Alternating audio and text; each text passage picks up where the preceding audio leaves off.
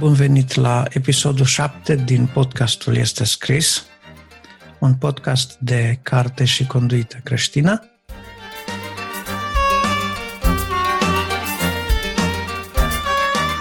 Și astăzi, cu ajutorul lui Dumnezeu, vă aduc uh, înaintea noastră un nou mesaj despre o scriptură, despre o carte pe care o recomandăm, pe care am citit-o, ne-a plăcut și am considerat că merită să vorbim despre ea. Și totodată astăzi am bucuria să am din nou un invitat. Este vorba de un vechi prieten și frate în credință, Petrica Jurcuț, de la Oradea. El uh, este invitatul de astăzi cu care voi discuta o scriptură, o scriptură care se găsește în Isaia la capitolul 53 cu versetul 3, care vorbește din nou despre suferință. Nu știu de ce, dar încă de la începutul acestui podcast, în urmă cu câteva săptămâni, aproape la fiecare număr de episod am discutat uh, mai mult sau mai puțin despre tema suferinței. Revine din nou și din nou ca o temă recurentă, așa că și astăzi vom discuta cumva în același registru, și cred că un titlu potrivit pentru episodul de astăzi este chiar titlul cărții pe care o, o vom discuta în uh, a doua parte, o vom prezenta. De fapt, Petrica va vorbi mai mult despre ea. Cartea este o carte scrisă de Philip Yancey și se numește Unde este Dumnezeu când sufer?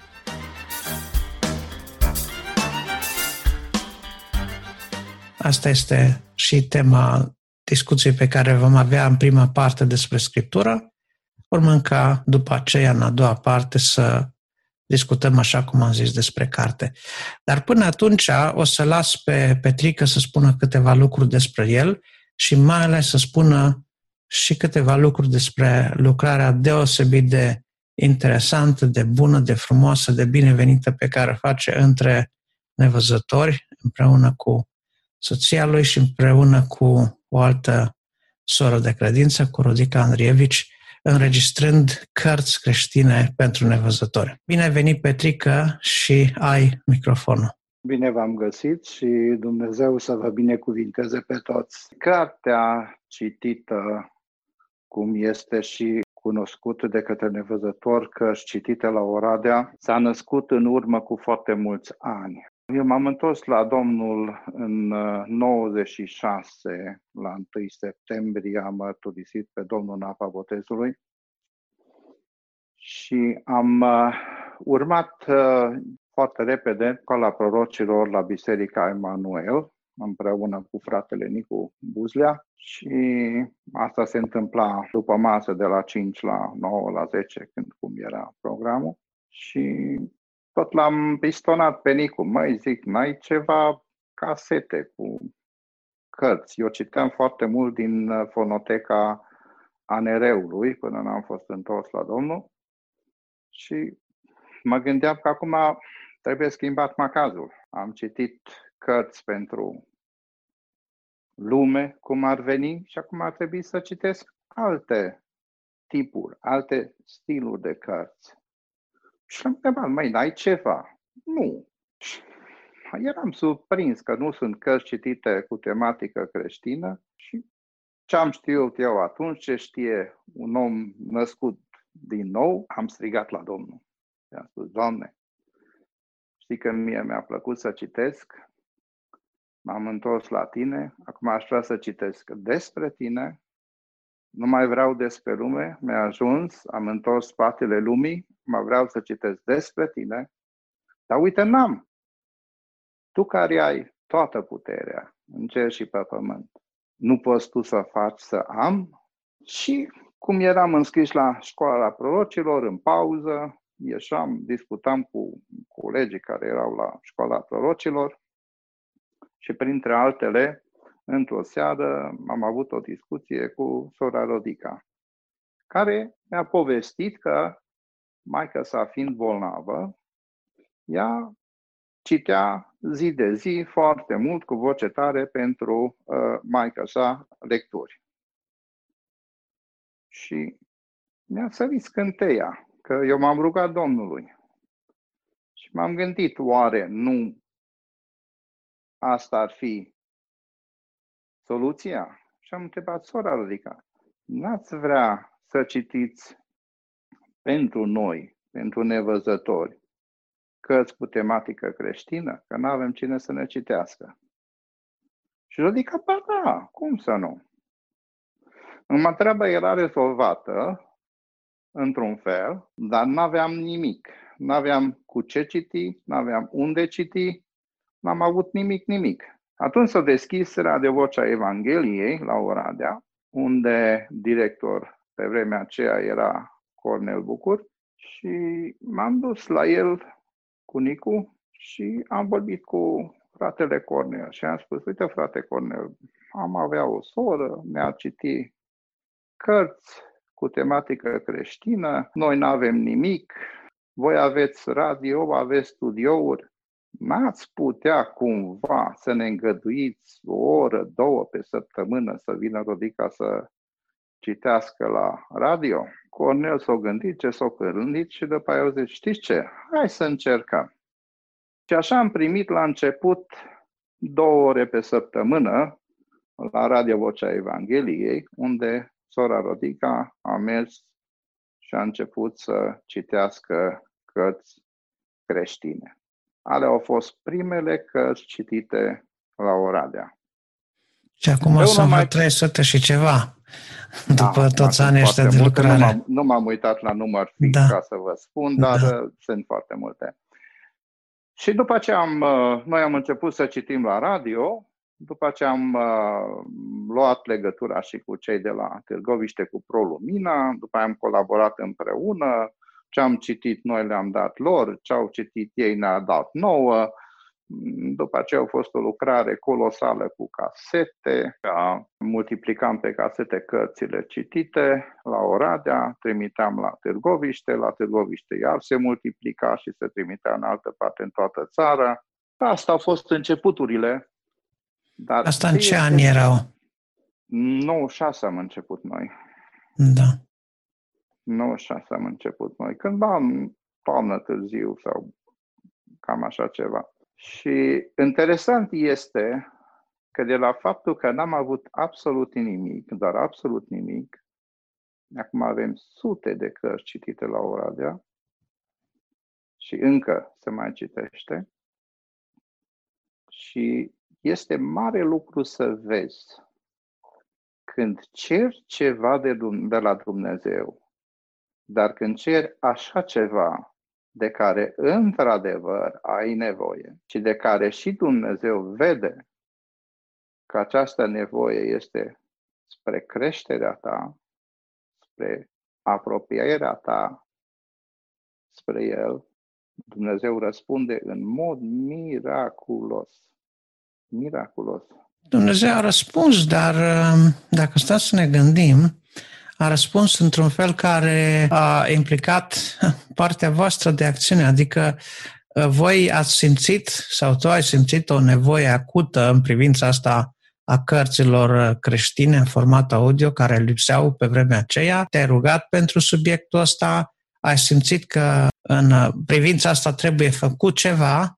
Și, bineînțeles, Dumnezeu ți-a dat și lumină și a adus și oportunitățile și împrejurările și persoanele potrivite, persoana Nodică și a celorlalți care s-au implicat de-a lungul timpului în lucrare și așa fiecare cu bucățica lui, cu contribuția lui, cu partea lui, unii înregistrând propriu zis, alții multiplicând, alții corectând, uh, editarea audio pe care ai făcut-o uh, și tu de-a lungul timpului cu ore fără număr, copierii și toată lucrarea asta implică un, un volum de muncă fabulos și un timp pus la dispoziția celorlalți în mod voluntar, în mod gratuit. Cărțile astea se distribuie printre nevăzători în mod gratuit și în felul ăsta s-a acoperit această mare nevoie. Țin minte, anii 90 erau ani în care începeau să apară în România primele titluri de cărți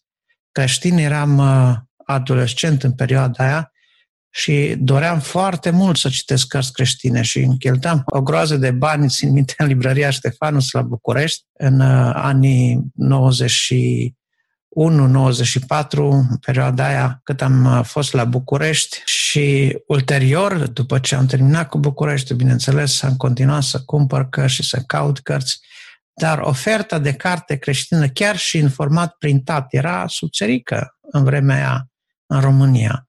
Acum avem, slavă Domnului, titluri cât cuprinde și avem și posibilități să citim și avem uh, nu doar posibilități să citim, dar pe alese și în forme pe care le vrem, fie text, fie audio, pe tot felul de dispozitive.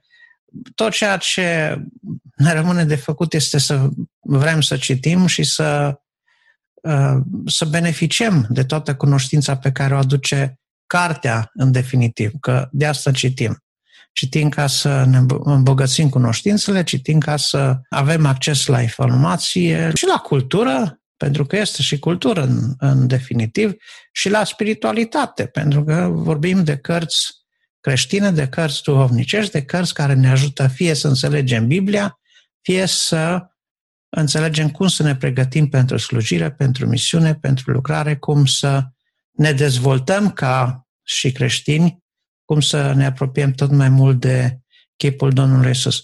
Am nouă, în mod particular, ne-a trebuit această componentă audio a citirii cărților, pentru că așa fe situația pentru mulți, braiul este destul de greu de accesat sau și dacă sunt mulțimi de nevăzători care cunosc braiul, a citi cărți mari în brai reprezintă o adevărată provocare, dimensiunea cărților, manipularea lor și încă și în ziua de azi titlurile în brai sunt destul de limitate, sunt foarte scumpe și de produs și greu de manipulat și greu de distribuit, însă formatul audio, chiar dacă la început a fost pe CD, pe casete, pe urmă a venit perioada CD-urilor, acum e perioada digitală, când informația se copiază pe hard discuri și se poate transmite prin internet cu arhive zip, cu metode de transfer, așa mai departe. Avem audio, avem uh, fișierele text care pot fi citite cu cititoarele de ecran.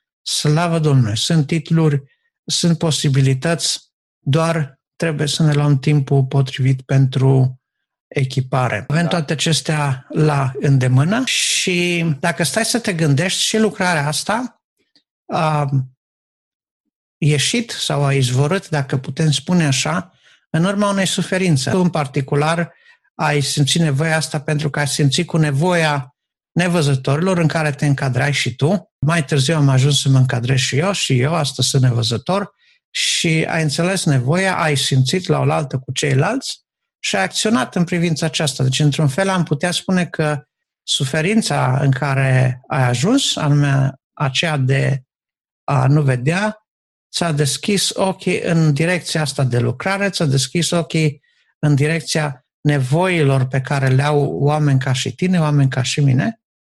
Iar de partea mea, așa cum spuneam în alte episoade anterioare, când am mai strecurat câteva episoade din mărturia mea personală, a fost faptul că, vrând nevrând, m-am apropiat de PC și de lucru cu informația, cu computerele, cu asta, lucru de care eram complet speriat înainte de a-mi pierde vederea. Dacă n-am realizat că singura metodă viabilă și practică de a citi pentru mine rămâne calculatorul, pur și simplu m-am apucat de calculator.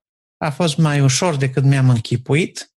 Mi-am dat seama câți ani am pierdut trăind cu prejudecata că pentru un om ca mine computer este ceva aproape imposibil de învățat și așa mai departe. Și mai mult decât atâta, din apropierea mea de computer și de informatică au rezultat multe alte lucrări, inclusiv podcastul pe care îl fac de câțiva ani și chiar și podcastul pe care îl înregistrăm astăzi. Se datorează faptului că într-o zi, pentru că eram aproape nevăzător și pentru că eram aproape forțat, ca să spun așa, să intru în lumea computerelor, am apucat până la urmă pe drumul ăsta ca una dintre puținele opțiuni rămase ca fiind viabile și am ajuns aici unde am ajuns.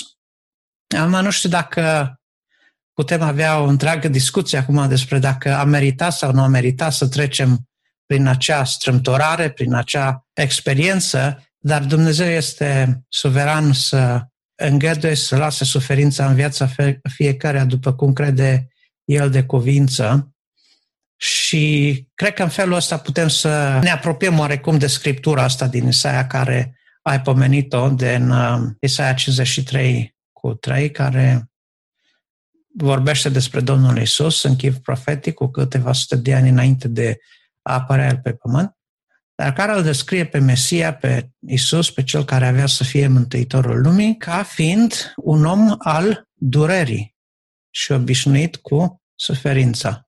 Și era așa de desprețuit că îți întorceai fața de la el. Dar totuși el păcatele noastre le-a purtat, nu? Și suferințele noastre și prin rănile lui suntem tămăduiți continuu acolo Scriptura. Dar iată că dacă ne uităm în textul ăsta, aflăm uh, o informație interesantă despre Isus. Faptul că nu doar că el a avut un episod de suferință sau pe aici, pe acolo a suferit. La el suferința era ceva obișnuit, om al durerii. Deci deja când vorbim de om al durerii, înseamnă că durerea la el era, aș spune, la ordinea zilei. Era, dacă vrei, mai mult obișnuință, era rutină decât excepție. Nu? De aia era om al durerii. Și uite că trăim într-o societate în care astăzi chiar și creștinii fug pe cealaltă parte a drumului, adică vor să trăiască o viață cât mai lipsită de durere, de suferință, de nu mai vorbim de dispreț, pentru că disprețul este de multe ori chiar mai greu de suportat decât uh, durerea fizică, decât uh, suferința fizică sau uh, emoțională. Oamenii fug de dispreț foarte tare. Și nu știu, nu știu de ce oameni care spun că îl urmează pe Hristos și care vor să ia model, să ia exemplu de la Domnul Isus, aleg totuși să treacă pe partea cealaltă când este vorba despre durere, despre suferință, despre ajunge în situații dificile, în situații limită, în situații în care trebuie plătit un preț pentru a înainta, pentru a merge mai departe. Ce părere ai despre chestiunea asta? Păi dacă ne uităm la Domnul Isus și la suferința Lui, dacă ți aduci aminte anul trecut la conferință, când tema noastră a fost unde este Dumnezeu când sufăr, eu am uh, întins această întrebare și am formulat în felul următor unde era Dumnezeu când Fiul Său suferea. Aveți noi de multe ori, dacă ne uităm și la cartea lui Yancy, o să vedem mai încolo când discutăm despre carte, este o carte fantastică, care descrie suferința umană. Cât de mult suferă unii și unii caută să-i ajute, alții caută să-i disprețuiască și omul care este în suferință caută să înțeleagă două lucruri. Unde este Dumnezeu când El suferă și de ce a îngăduit Dumnezeu suferința peste El. Dacă ne uităm la Isus Hristos, știm foarte bine că El este Dumnezeu. Că spune în Ioan 1 că la început era cuvântul și cuvântul s-a făcut trup. A locuit printre, printre noi plin de har și de adevăr. adevăr. Deci știm că este Dumnezeu. Nu este un Dumnezeu, cum spun unii, ci este Dumnezeu. Adevărat. Singurul Dumnezeu adevărat. Și Domnul Isus Hristos și în Ioan de enumerat, nenumărate ori spune că eu și Tatăl una suntem. Fiul nu face nimic decât ce vede pe Tatăl făcând.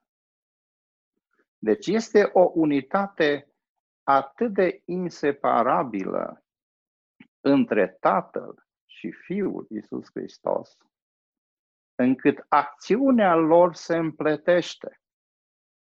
Nu merge una fără alta. De aia întâlnim și la cruce, când după unii tatăl și-a întors spatele că n-a putut privi suferința fiului său, ne spune Scriptura în 2 Corinteni 5 că Dumnezeu era în Hristos împăcând lumea cu sine. Cu sine.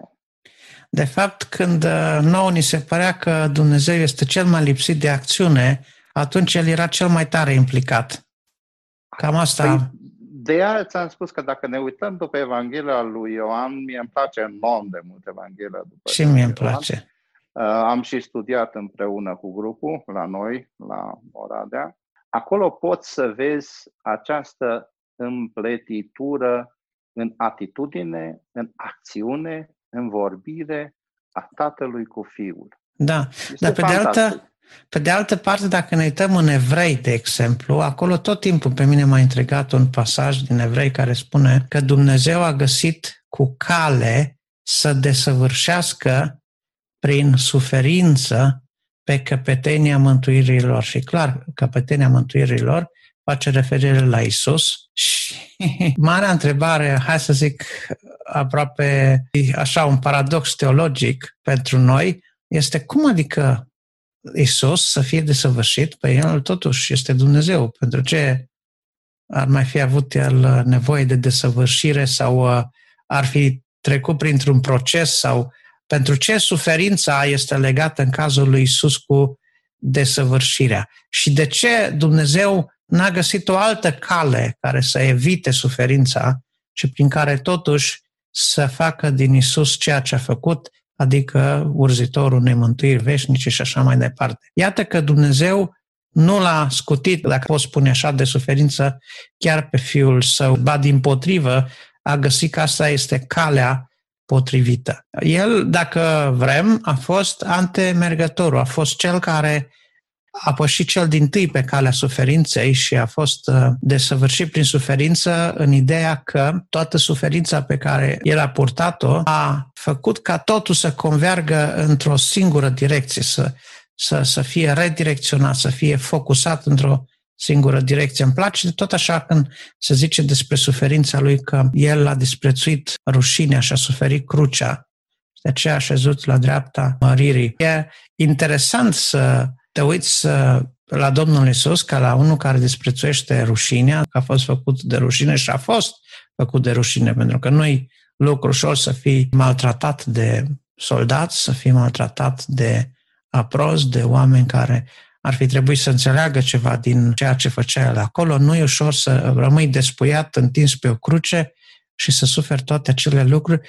Nu e ușor să suferi agonia pentru pierderea unei cetăți, pentru că el a suferit agonia aceasta încă cu mult înainte de zilele prinderii și răstignirii. Când se uita la templu, se uita la Ierusalim și plângea Ierusalim zicând Ierusalim, Ierusalim, dacă ai fi cunoscut o clipă a cercetării tale, el deja era plin de suferință acolo.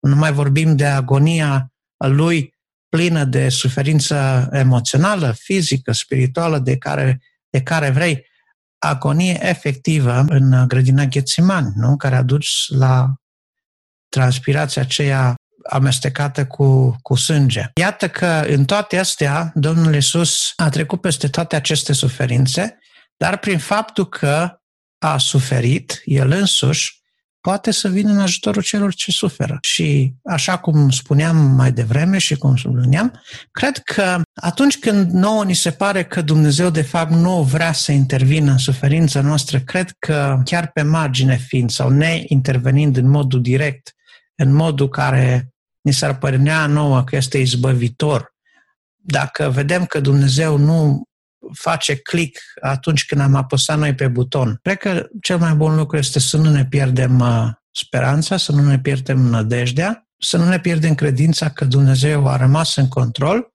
că El uh, încă stăpânește toate lucrurile și toate împrejurările lumii acestea. Nimic nu i-a scăpat de sub control. Ba din potrivă, așteptând în răbdare să trecem peste perioada fierbinte, putând privi și în urmă, putând privi și noua situație în care am ajuns datorită suferinței, să putem să vedem imaginea de ansamblu pe care Dumnezeu o țese, ca să spun așa, în viața noastră, în care, împletită fiind suferința, Dumnezeu vrea să scrie ceva, să brodeze ceva care să rămână mult mai important și pentru noi și pentru cei din jurul nostru și pentru eternitate și pentru lucrarea Lui.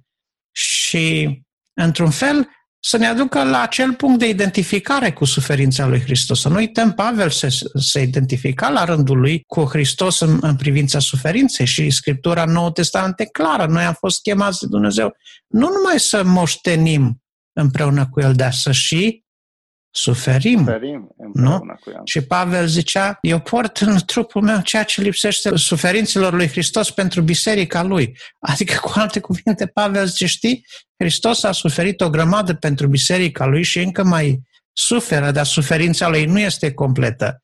Iar la completarea acestei suferințe mă alătur și eu cu suferința mea. E foarte interesantă ideea asta lui Pavel. Și uite că suferința a fost ceva foarte comun, inclusiv apostolilor, inclusiv lui Pavel, toți ceilalți apostoli au avut de-a face cu suferința din plin, însă ei au avut un, un mod diferit de a aborda toate aceste aspecte ale vieții. Noi ne bucurăm chiar și în cazurile noastre, spunea după aia rămân eu din nou cu necazurile noastre ușoare de o clipă sau... În fine, haideți să... Refer, da. refer, referitor la ce ai spus că nu prea înțelegi că cum uh, Hristos a trebuit să fie desăvârșit prin suferință. Trebuie să vedem niște lucruri uh, foarte reale și clare spuse în Scriptură. Dumnezeu este singurul Dumnezeu și singurul Dumnezeu creator. El este singurul care poate aduce în ființă lucrurile care nu sunt. Da. da? Deci Dumnezeu este în afara creației. Toată creația pe care o cunoaștem și nu o cunoaștem noi este adusă în ființă de către Dumnezeu creator. Deci el se află sau s-a aflat în afara creației lui. Dar prin uh, întroparea lui Hristos, Dumnezeul Creator a intrat și s-a identificat cu creația lui. Ăsta este un lucru atât de fantastic încât este pur și simplu greu să imaginăm ca un Dumnezeu infinit să se limiteze finit, la un trup le... uman.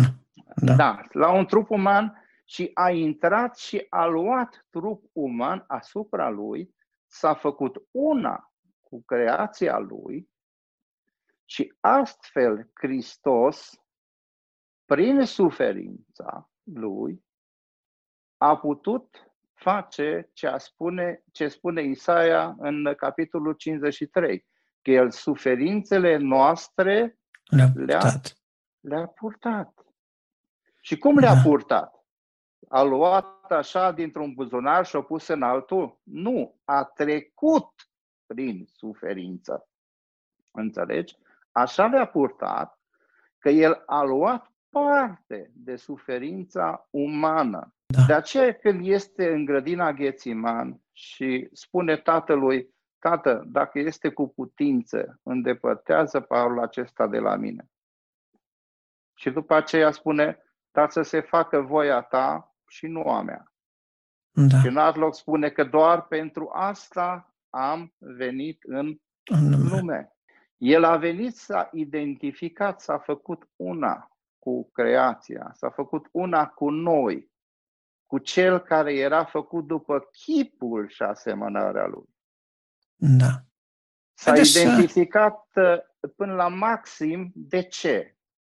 Fiindcă să aibă parte el, care e în afara creației, să simtă direct suferința prin care trece creatura lui omul și astfel să, să poată vine ajutorul celor care... Să răscumpere pe om din poverile și din păcatele acestea și să facă ceea ce niciun om n-a putut să facă.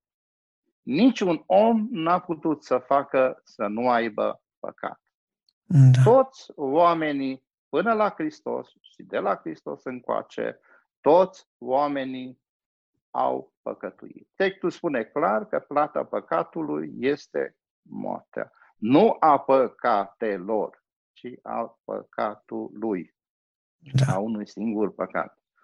Și atunci, Domnul Isus pe cruce a făcut ceea ce n-a putut face niciun om. Orice om care a murit până la Hristos nu era fără păcat. Și nu putea să fie o jertfă în locul altcuiva. Singurul care a putut deveni o jertfă pentru altul sau pentru alții, fiind vorba de mai mulți, era doar Isus Hristos, fiindcă în El nu s-a găsit niciun păcat. Și atunci când era în fața morții, da, spune el, el spune niște lucruri înainte pe care noi chiar și le uităm și nu le băgăm în seamă. El spune în Ioan 10 că am putere să-mi dau viața și am putere să o iau înapoi. Înapoi iarăși, da? da? El era pe cruce, el trebuia să moară. Dar Avea putere să, să mori, dea jos de pe cruce. Dar cum să mori, cum să mori dacă tu n-ai păcat? Că plata păcatului este moartea. Ca să poți să mori, trebuie să ai păcat. Da. Altfel se încalcă legea lui Dumnezeu. Dacă tu mori și n-ai păcat... El a murit pentru păcatele Dumnezeu, noastre.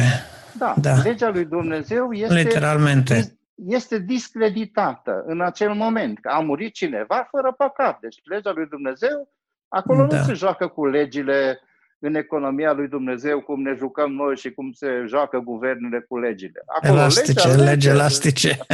nu, acolo, legea lege. Da. Și în momentul când Isus Hristos era pe cruce, lumea aștepta să moară și el nu putea, nu avea cum să moară, că el nu avea păcat. Dar ne-a spus în Ioan 10 că el are putere să-și dea viața și să-și ia viața din nou. Și el și-a dat viața. Și pe cruce a spus, Tată, în mâna ta, îmi încredințez Duhul. Nu da. la cel tată care era cu spatele spre el, da. ci la cel tată care era în el. Da, era prezent acolo, era, da. E frumos, e frumoasă și, ce să spun, simbolistica suferinței lui Isus la cruce este fără sfârșit aproape, am putea spune. Deci putem... Da, păi gândește de la faptul că El era creatorul, da? da? Dacă ne uităm în Ioan, capitolul 2, da? La nuntă.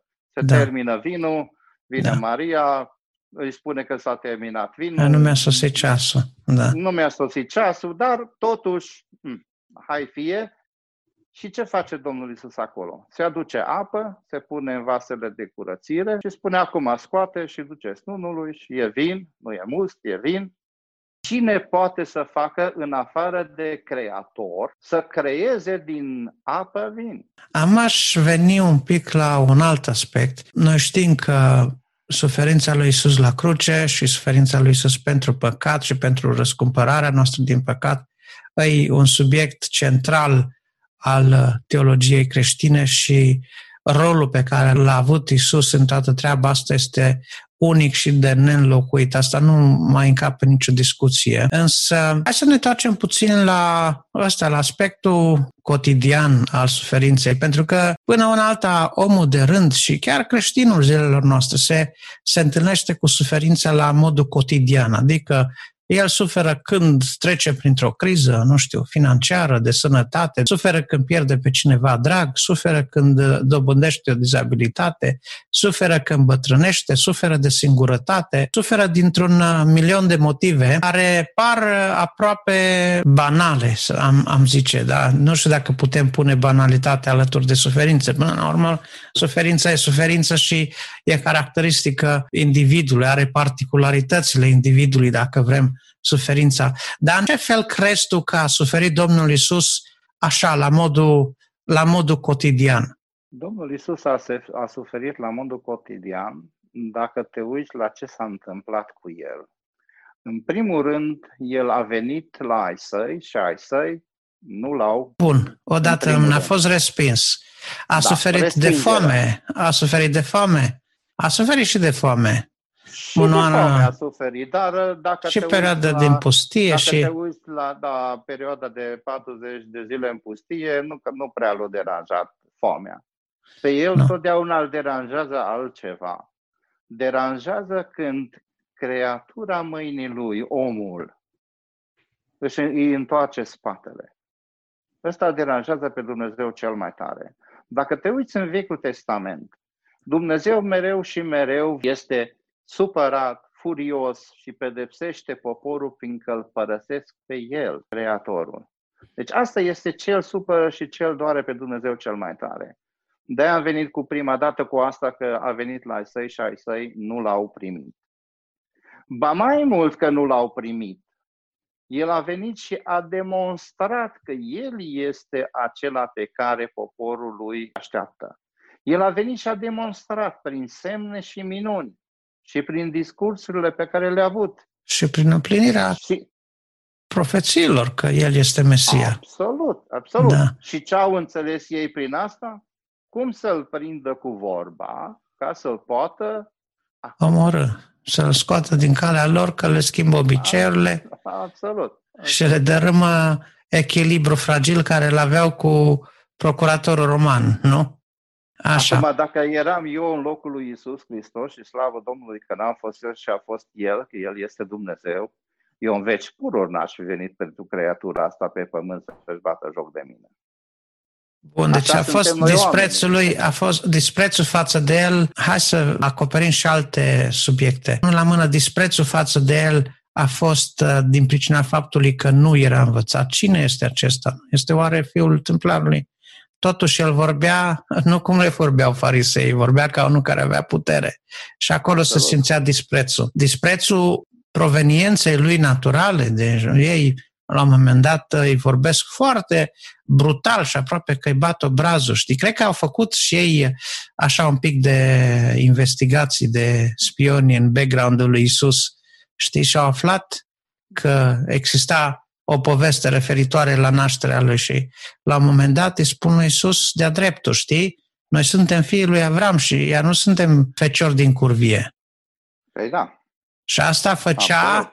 asta făcea direct trimitere la faptul La el. că, exact, da. eu multă vreme nici nu m-am gândit că cuvintele astea au fost spuse cu sensul ăsta sau având în vedere uh, batjocura asta, știi? Adică tu ești copil din flori și ne spui nouă ce înseamnă moralitatea, Absolut, Sigur. știi?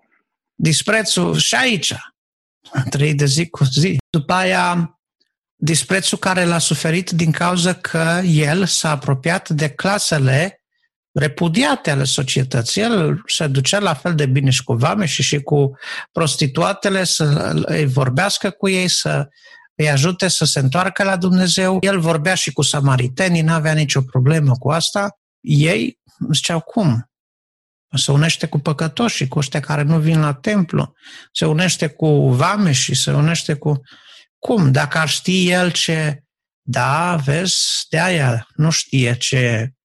Dacă ar fi profet, ar ști ce fel de femeie este aceasta care se apropie de el. Puneau la îndoială, îl puneau la îndoială în fel și chip.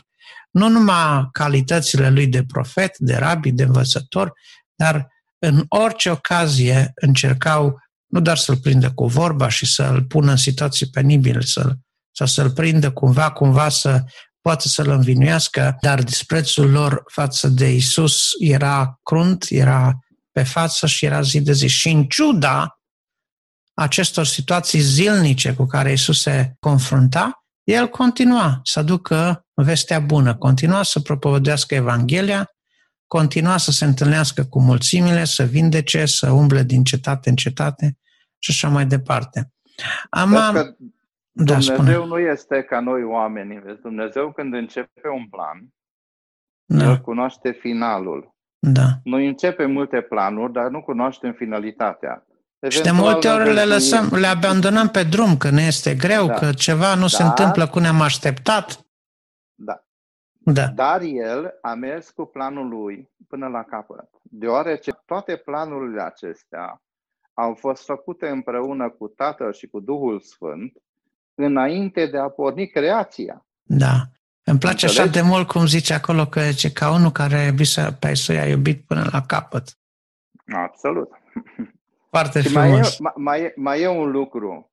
Tu crezi că dacă pe vremea Domnului Isus, Sinedriu ar fi invitat pe Domnul Isus să stea de vorbă cu ei, crezi că nu s-ar fi dus Domnul Isus?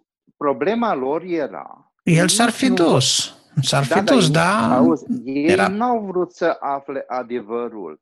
Ei au vrut să afle motive pentru care pot condamna pe el. Adu-ți aminte când le spune pilda cu via. Înțelegi? Da, da. Acolo le spune clar. Domne, când a venit fiul, am trimis pe fiul meu crezând că îi vor da cinste. Dar de fapt ele și spune, ele spune de la obraz, voi sunteți fii ai satanică, dar de a căutați să mă ucideți. Și ei sunt foarte supărați că sunt dați pe față. Uite, acum spunem noi, bine care dragă, cine caută să te omoară? Da, vezi, de, de aceea oamenii, oamenii da. nu s-au schimbat de da. 2000 de ani, aproape 2000 de ani. Oamenii nu s-au schimbat. Oamenii au rămas aceiași. Uite-te și astăzi împrejur. Sunt atâta critici a lui Hristos, dar sunt atât de puțini care se aplacă asupra Scripturii să vadă cine este, ce este scris. Ce este scris, dacă tot se cheamă podcastul, este scris, da. da. Nu și-au osteneala asta, dar sunt foarte buni critici. Referitor la Domnul Isus, că pe vremea lui îl luau la rost, că nu are pregătire, că nu are studii, că, dumne, lucrurile au rămas la fel. Da. Și astăzi, când spune cineva ceva, prima întrebare spune, dar ce studii ai? Și până la urmă, respingerea de care a avut parte, câtă respingere a avut chiar și Nazaret, nu? A fost respins. Și ce să mai vorbim? Deci respingere după respingere. Să știi că în urmă cu mai mulți ani Dumnezeu mi-a deschis ochii în direcția asta să înțeleg să nu fac prea multă inimă rea atunci când oamenii nu se pocăiesc așa de repede cum ar plăcea mie să pocăiască. Pentru că mi-am dat seama de un lucru. Domnul Iisus spune clar la un moment dat, dacă pe mine m-au ascultat și pe voi are să vă asculte. Dacă, Dacă pe mine pe nu mine mă... nesăcotit. Și pe voi, știi? Până la urma urmii, treaba noastră să proclamăm pe Hristos și Evanghelia Lui și vestea bună a mântuirii și de acolo înainte, faptul că unii resping sau acceptă ceea ce am proclamat noi, este o chestiune care iasă din răspunderea noastră. Noi uităm un lucru că noi avem un statut, adică statutul nostru este statutul semănătorului. Da. Statutul semănătorului este ca să ia sămânța, să semene, nu să se gândească câte Dacă o să iasă ceva. câte da. nu, va da. ploua, nu va ploua. Da. Nu este treaba noastră. Treaba noastră este a semăna a semăna cuvântul lui Dumnezeu. Da. Că unde va prinde rădăcină și unde va rodi și unde va da. ajunge la finalitate, da. este, este, este treaba stăpânului. Da. Noi trebuie să semănăm cuvântul. Un alt aspect de iar suferință cotidiană pe care îl văd la Isus. Să nu uităm că în prima parte, până familia lui a ajuns clar să se dumirească, cu destinul lui Isus și cine este cu adevărat uh, Isus, să nu uităm că frații lui și neamurile lui îl disprețuiau și la un moment dat au venit pe când era în mijlocul lucrării și vorbea în mijlocul unei mulțimi, au venit acolo în, în mijlocul să adunării să le ia acasă, să lege ca pe un nebun. Da. Știi? Da, vezi care este, este situația interesantă și aici că chiar și ai lui care l-au cunoscut de aproape, nu l-au cunoscut ca și Dumnezeu, da. doar după înviere. Da. Doar după înviere. Da. Până atunci, chiar dacă a crescut între ei, chiar dacă Maria a știut și cred că n-a uitat niciodată cum s-a zămislit Hristos în da. cele ei, cu toate acestea, doar după învierea lui, Maria, cred că Maria a avut o relație specială oricum și ea n-a, a ținut lucrurile astea în inima ei și a știu că Isus este ceva special și nu cred că a fost vreo clipă, vreo clipă, vreo îndoială în inima Mariei că Isus uh, este Mesia cel așteptat, dar probabil că și în cazul ei, ca și în cazul multor altor izraeliți în acelor vremuri credeau că destinul lui Mesia este mai degrabă unul politic, militar, așa de lider religios politic, știi, să devină da. rege, să devină izbăvitor, să vină, să devină un fel de al doilea David sau ceva de genul ăsta. Dar păi um, ei, ei așteptau pe unul ca David. Ca da, să se da. în fruntea lor și să da. îi elibereze de robia romană da. și să le dea belșug și binecuvântare din toate părțile. Da. Dar planul lui Dumnezeu a fost cu totul altfel, cu totul altceva. Și planul lui Dumnezeu totdeauna, dar absolut totdeauna, primează și se împlinește. Până la urmă, ca să concluzionăm, suferința Domnului Isus era drumul. Drumul suferinței pe care Domnul Isus a pășit și ca om și ca fiu de Dumnezeu și ca fiu al unei familii, ca și frate. Toate suferințele astea adunate la oaltă au uh, făcut să fie ceea ce a fost Isus, au făcut să aibă ca impact mesajul lui în uh, viața creștinilor de mai târziu. Mesajul acesta lui Isus și felul cum a tratat el suferința a devenit un izvor etern de inspirație pentru cei care au suferit la rândul lor și cred că creștinismul are într-adevăr o relație specială cu tema asta a gestionării suferinței în, în viața aceasta pământească. Hai să mai spunem un lucru totuși până nu punem punct uh, comentariului nostru. Intenția lui Dumnezeu nu este suferința în sine. Dumnezeu nu are vreo plăcere în suferință. Și pentru creștin, suferința înseamnă durere, înseamnă neajuns, înseamnă limitări, înseamnă o mulțime de lucruri, așa cum este pentru cei mai mulți. Însă în mijlocul suferinței și a durerii ei au nădejde, au uh, pe unul care a mers înainte lor și care îi înțelege și pentru că Domnul Isus a suferit ca și noi, poate să vină în ajutorul nostru când ne rugăm Lui. El a fost și ispitit ca și noi și poate să vină în ajutorul nostru când avem de-a face cu ispita și așa mai departe.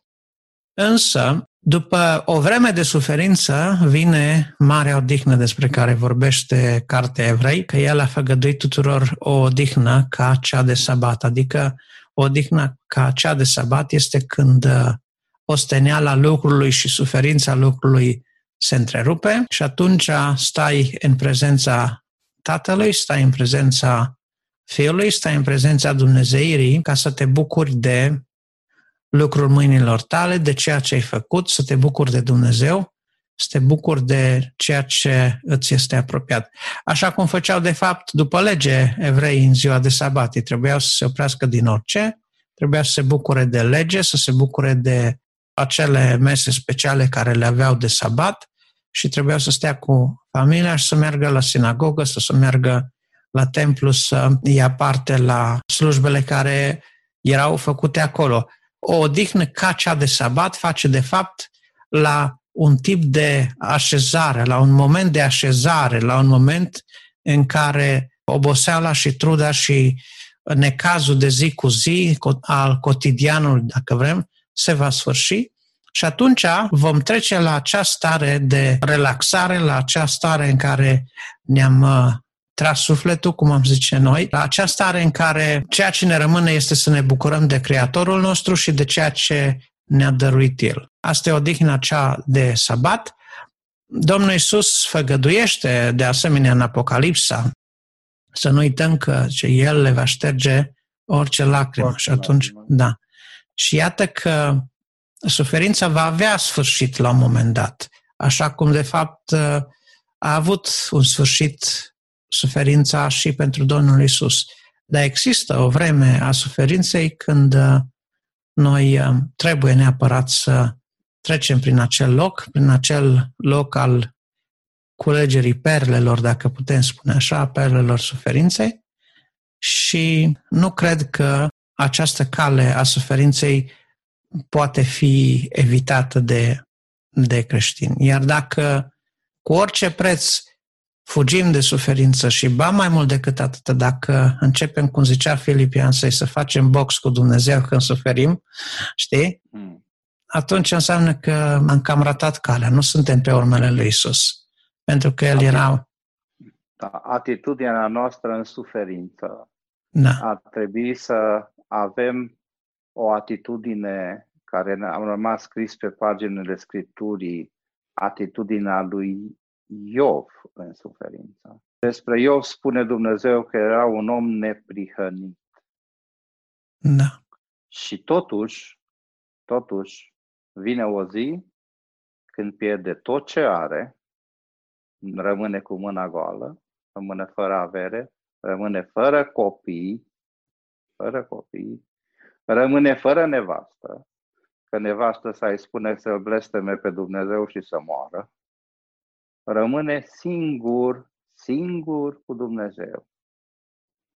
De aceea, discursul lui Iov față de prietenii lui Iov este unuia care discută din lăuntrul suferinței, iar prietenii lui Iov discută din afara suferinței. Da.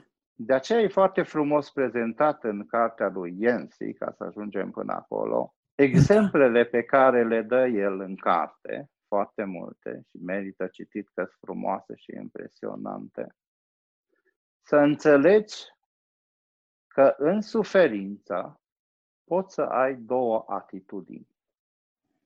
Să condamni pe toată lumea, inclusiv pe Dumnezeu pentru suferințele tale, sau în suferință să ridici ochii spre Domnul, de unde poți aștepta izbăvirea. Și izbăvirea din suferință totdeauna va veni pe două căi. Sau Dumnezeu te izbăvește de suferința respectivă, sau Dumnezeu te izbăvește din suferință și te ia acasă. Dar totdeauna Dumnezeu răspunde și te izbăvește într-un fel sau în celălalt. Acum, suferințele umane, suferințele noastre sunt multiple. Și adevărul este fiecare, cel mai mult, îl doare suferința lui. Fiindcă da. pe aceea o resimte, în aceea este. Ai experiența la celelalte, la celelalte doar se uită din afară, caută să înțeleagă, dar este în afară. Da. Dar în suferința lui este în lăuntrul suferinței.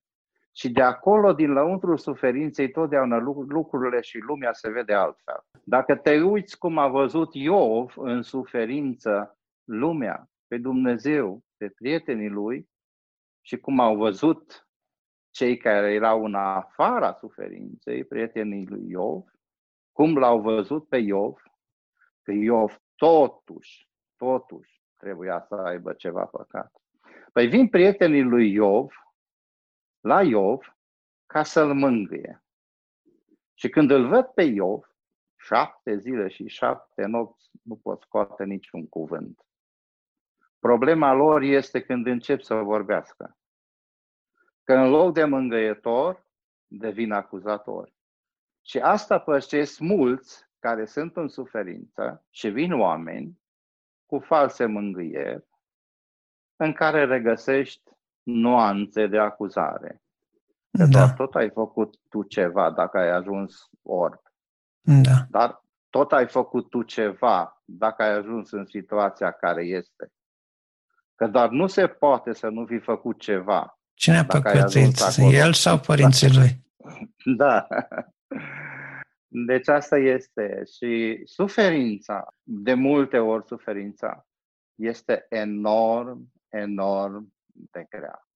Și cea mai mare și cea mai grea suferință au cei care nu-L cunosc pe Dumnezeu. Fiindcă cei care îl au pe Dumnezeu și suferă, au la cine să se uite un sprijinitor în suferința lor. Care da. a mai suferit ca și ei. Da. Se uită la Hristos care a suferit ca și noi. Și se uită la Hristos și te uiți la Hristos și știi că El nu trebuia să sufere. Da.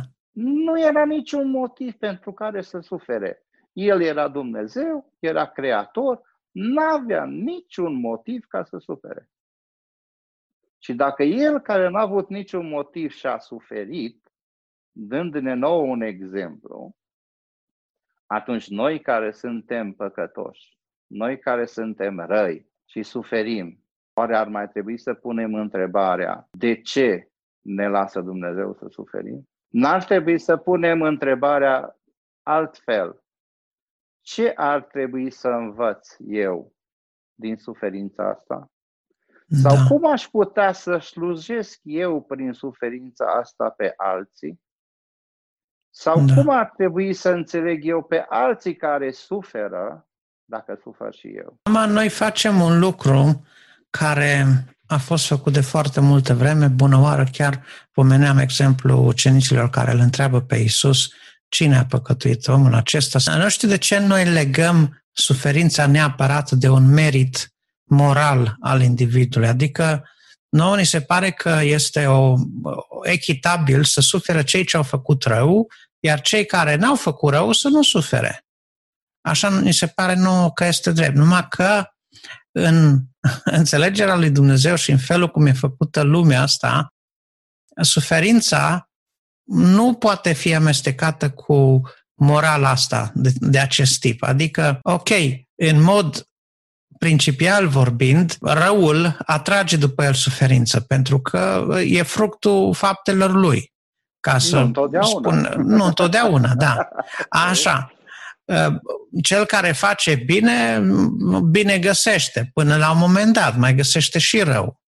Și de multe ori el face bine și primește rău. Deci, inechitățile devin atât de numeroase prin excepțiile astea care se întâmplă și la cei buni și la cei răi, încât uh, a mai face vreo legătură între ceea ce este drept și cantitatea sau felul de suferință pe care oamenii îl primesc, ca să spun așa, nu mai face niciun sens.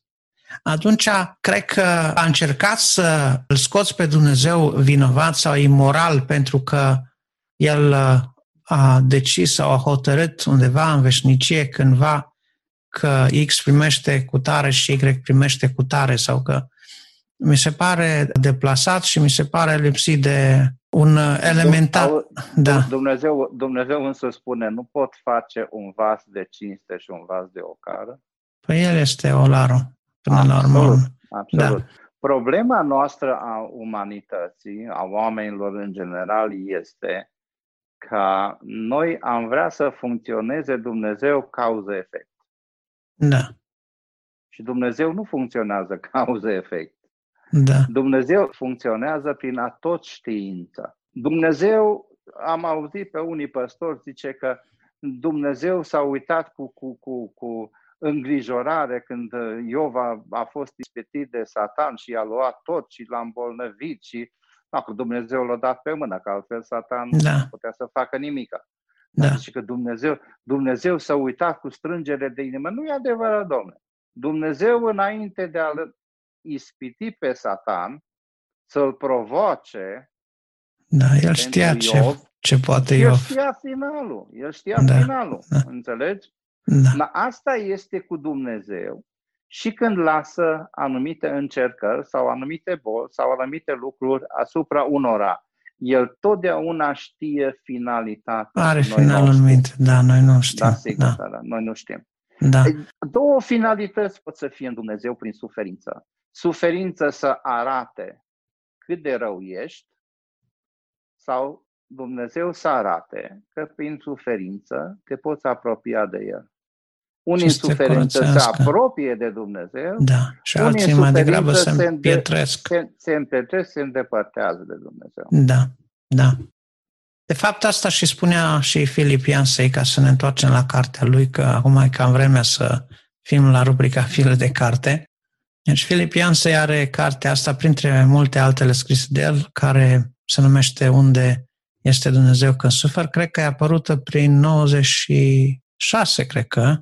Cartea este destul de ușor de găsit pe internet dacă dați o căutare. Am să pun oricum un link și în show notes. Revenind la carte, pentru că am recitit cartea asta nu știu câta oară, mi-a plăcut uh, toată această descriere pe care Filipian se o face legat de mecanismul durerii, de cât de importantă e durerea, de cum semnalează ea, ce semnalează pericolele și așa mai departe.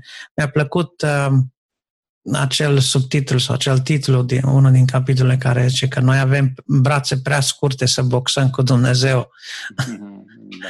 și exact asta este nebunia pe care o arată cei mai mulți oameni când ajung în mijlocul suferinței de agitație și de disperare, se întorc în uh, neputința lor, întorc ochii în sus și încearcă să îi ceră socoteala lui Dumnezeu. Așa e un fel de ritual al dacilor, când trăgeau cu săgețile în, în nori ca să îi spună lui Zamolxis că, că de acord cu el. Nu? Da, numai a uitat și un singur lucru, că săgețile trase în sus totdeauna vin în jos. Totdeauna scad în propriul cap. da. Uh, problema suferinței, uh, după cum am spus, uh, este reală, este palpabilă. Cei care au trecut prin oarecare suferință mai mică sau mai mare știu acest lucru și e un lucru că atunci când suferi, Dumnezeu știe finalul. Dar tu care ești în suferință, nu știi. Sper, nădăjduiești, dacă ești un copil al lui Dumnezeu, că vei ieși biruitor din suferința respectivă. Și Dumnezeu îți și dă puteri ca să treci prin suferință. Dar, totuși, a suferi nu e un lucru ușor, nu e un lucru de apucat. De aceea, cei care suferă trebuie înțeleși și trebuie îndemnați să caute pe cel care poate alina și pune capăt suferinței. Amin. Ai vreo gând, vreo idee, ceva aparte, vreun pasaj sau vreo lucru care... Eu zic că cartea lui Ian se merită citit, este foarte bine întocmită, foarte bine întocmită cartea. Nu este prea mare carte, se poate citi ușor. Eu am citit în două zile, nu toată ziua, ci în două zile m-am pus și am citit, citit cartea. Se poate citi foarte ușor, se poate citi în format MP3, îl avem, se poate citi în format doc text, sau da.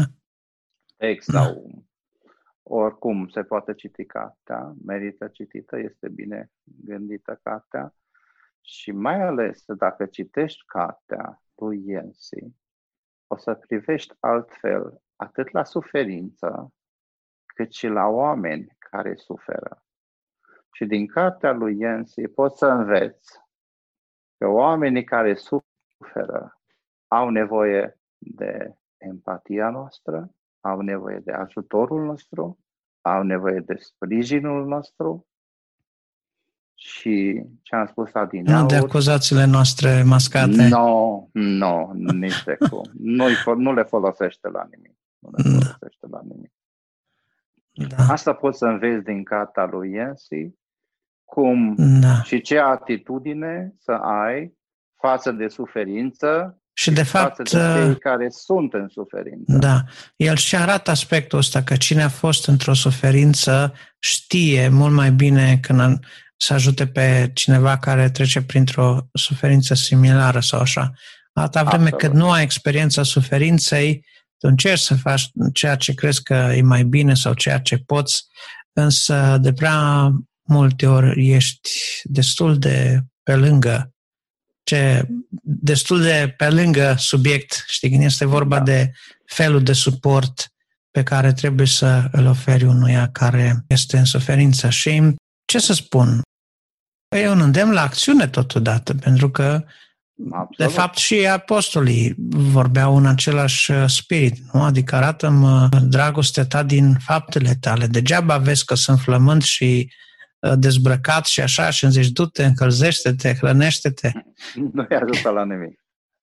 Da, adică faptul că vezi suferința și că o înțelegi nu ajută la nimic și trebuie, odată ce apare în momentul suferinței să fie acolo, să fii comunitatea din jur, să fii mai ales, este un lucru, mai ales este un lucru foarte important. Când cineva este în suferință, să-l întrebi pe el cu ce poți să-l ajuți, să nu-l ajuți tu cu ce crezi tu că trebuie ajutat. Da. Că poți să faci mai mult rău decât bine. Da. Așa da. este o glumă cu niște copii care au primit la dirigenție uh, uh, o sacină din partea dirigentului că până la ora viitoare fiecare să facă o faptă bună. Da. La ora următoare de dirigenție se ridică trei și zice Doamnă dirigintă, noi am făcut o faptă bună. Și ce faptă bună ați făcut? Păi am trecut pe un nene ori pe partea cealaltă a străzii. Dar toți trei? Păi da, că nici cum nu au vrut să treacă. De-aia spun da. că trebuie să întrebăm pe cel care este în suferință cu ce îl putem ajuta. Da. Decât da. să ne facem noi pe deștepții, că știu eu cum să te ajut. Că nu-i da. că faci bine. Da, da. Filipian se descrie niște aspecte foarte interesante legate de relația pe care o au oamenii la un moment dat cu cel aflat în, în suferință. Pentru da. că vrem sau nu vrem să recunoaștem, relațiile noastre cu oamenii se schimbă în anumite perioade ale vieții, oricând sunt diagnosticați cu un diagnostic fatal sau când uh, dobândim o dizabilitate sau am fost șocat să văd, de exemplu, că pomenea o statistică 70% dintre, din căsătorii se destramă când unul dintre parteneri dobândește un handicap uh, pe viață. Absolut, absolut. Păi eu am cunoscut pe cineva care era avocat și a pierdut vederea și l-a lăsat nevasta. Da, da. Deci, cunosc caz concret. Ești pământător.